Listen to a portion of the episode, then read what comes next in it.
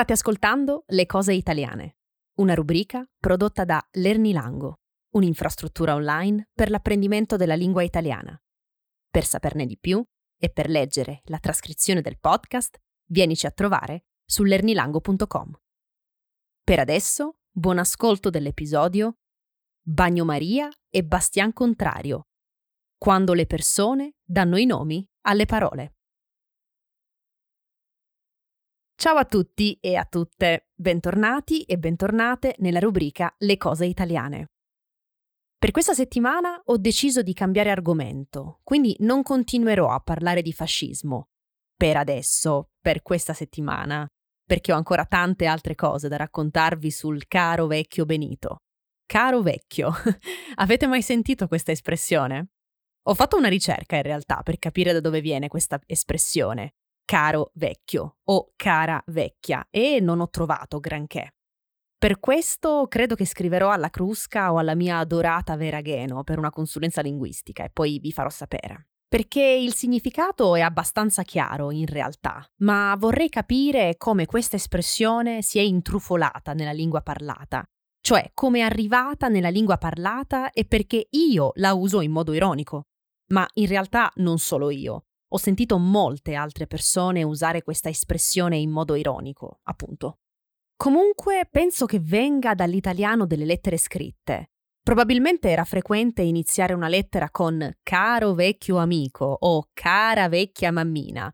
E mi ricordo che quando da piccola scrivevo le lettere per Babbo Natale, iniziavo anch'io la lettera con caro vecchio Babbo Natale. Quindi vedete, c'è una connotazione affettiva in caro vecchio e quindi se associo caro vecchio a una figura come Mussolini, ecco che nasce l'ironia, cioè l'ironia è palese. Non credete?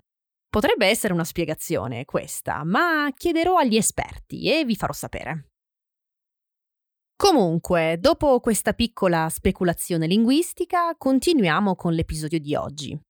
Non parlerò di fascismo, ma parlerò di parole che raccontano una storia, cioè parole che hanno dietro di sé una storia, e cioè la storia delle persone da cui hanno preso il loro nome. Avete mai sentito il termine deonomastico? Sicuramente conoscete onomastico, cioè il giorno in cui si festeggia un santo e si festeggiano tutte le persone che hanno lo stesso nome del santo. Ad esempio, il 28 ottobre si festeggiano i santi Simone e Giuda. Quindi il 28 ottobre anche io festeggio, perché mi chiamo Simona, perché ho lo stesso nome del santo che si festeggia quel giorno specifico. Se volete ridere un po', nella trascrizione del podcast trovate il link di un video di Casa Surace, un gruppo di ragazze e ragazzi che raccontano in modo divertentissimo gli stereotipi sull'Italia, ed in particolare gli stereotipi su sud e nord Italia. In questo video si parla degli onomastici ed è divertentissimo. Comunque, torniamo al termine deonomastico. Un deonomastico è una parola che deriva, che viene dal nome proprio di una persona. Una persona ha fatto, cioè, qualcosa di talmente incredibile, in senso positivo e negativo ovviamente, ha fatto qualcosa di talmente incredibile dunque da dare il suo proprio nome ad una parola. Oggi voglio parlarvi delle parole bagnomaria e bastian contrario, che sono due deonomastici italiani molto usati, che si possono sentire molto spesso nella lingua però più colloquiale. Partiamo dalla parola bagnomaria. Chi di voi è appassionato o appassionata di cucina, sicuramente guardando o leggendo una ricetta in italiano avrà incontrato almeno una volta questa parola. Cuocere o riscaldare o sciogliere un cibo a bagnomaria significa cuocere o riscaldare o sciogliere un cibo in un contenitore che è messo in un altro contenitore pieno di acqua calda. Dunque, prendiamo un contenitore e lo riempiamo di acqua calda e dentro questo contenitore mettiamo un altro contenitore con dentro del cibo da sciogliere, riscaldare o cuocere. Di solito per fare i dolci si sciolgono a bagnomaria il burro o il cioccolato. Nella trascrizione del podcast trovate il link di un video con la ricetta di un dolce che amo, il salame al cioccolato. E in questo video è mostrata la cottura a bagnomaria. Così potete avere un'idea di cosa significhi cuocere a bagnomaria. Potete avere un'idea visiva di cosa significhi cuocere a bagnomaria. Ma da dove viene questo nome? Chi è questa Maria che ha dato il nome a questo termine? Il nostro personaggio, anzi la nostra personaggia, è Maria l'alchimista, anche conosciuta come Maria la Giudea o Maria la profetessa.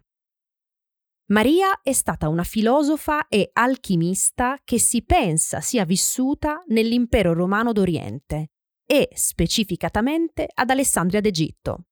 Ma le informazioni su Maria non sono molto certe, quindi sono solo ricostruzioni storiche fatte a partire dai pochi dati, dalle poche informazioni su Maria, che sono state trovate in varie fonti come testi antichi sull'alchimia, appunto. Tra le invenzioni attribuite a Maria, la più celebre è appunto quella della cottura dolce, a bagnomaria. Balneum Mariae in latino, cioè letteralmente il bagno di Maria. Il bagno di Maria era una tecnica di cottura molto utile in alcuni processi chimici, dove una cottura diretta non era possibile. Le fonti dicono che questo termine venne introdotto nel XIV secolo da un altro alchimista, Arnaldo da Villanova. XIV secolo, 1300 insomma. Questo per dirvi che oggi usiamo ancora una parola di 700 anni fa. Incredibile. E grazie Maria perché ci hai aiutati e aiutate a capire come non bruciare il cioccolato quando lo sciogliamo. La prossima storia che voglio raccontarvi è quella di Bastian Contrario. Un Bastian Contrario o una Bastian Contraria è una persona che contraddice sempre, cioè una persona che sostiene sempre il contrario di quello che si dice, che va sempre contro quello che si dice. Bastian Contrario è un termine coniato dal popolo che ha trasformato un nome proprio di persona in un nome comune. Come si legge nel sito della Crusca, il punto di partenza è certamente il nome di una persona, di un uomo, Sebastiano, diventato Bastiano a causa della caduta della sillaba iniziale se. Chi però sia questo Bastiano nello specifico e con certezza non si sa, perché di attestazioni nelle fonti scritte di Bastiani ce ne sono vari. In una fonte si legge di Bastiano Contrario, un malfattore morto impiccato, che a causa del suo cognome, contrario appunto, diede origine all'espressione Bastian Contrario. Altri invece pensano che si tratti del brigante sabaudo Bastian Contrario, che, si legge nel sito della Crusca, su incarico del duca Carlo Emanuele di Savoia, avrebbe condotto dal 1671 un'azione di disturbo nelle zone di confine con la Repubblica di Genova. Comunque, a prescindere dalla storia vera, questi bastiani sono due fuorilegge, diciamo, un malfattore, un delinquente praticamente, e un brigante, un malvivente.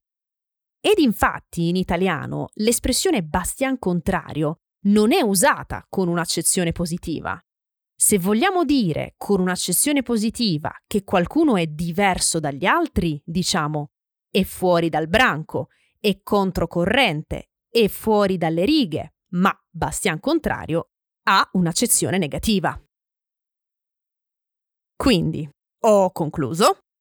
Spero che queste due storie su questi personaggi italiani vi siano piaciute e che soprattutto vi abbiano fatto riflettere sullo stretto legame tra lingua e cultura, lingua e storia, lingua e cose, e persone in questo caso.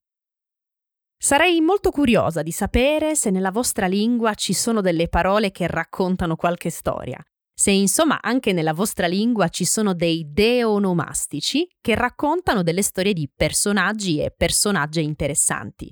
Fatemelo sapere se volete. Io ho concluso l'episodio di oggi, come sempre vi ringrazio per il vostro supporto e vi auguro una splendida giornata o serata. Dipende da che ore sono mentre mi ascoltate. Ci sentiamo alla prossima!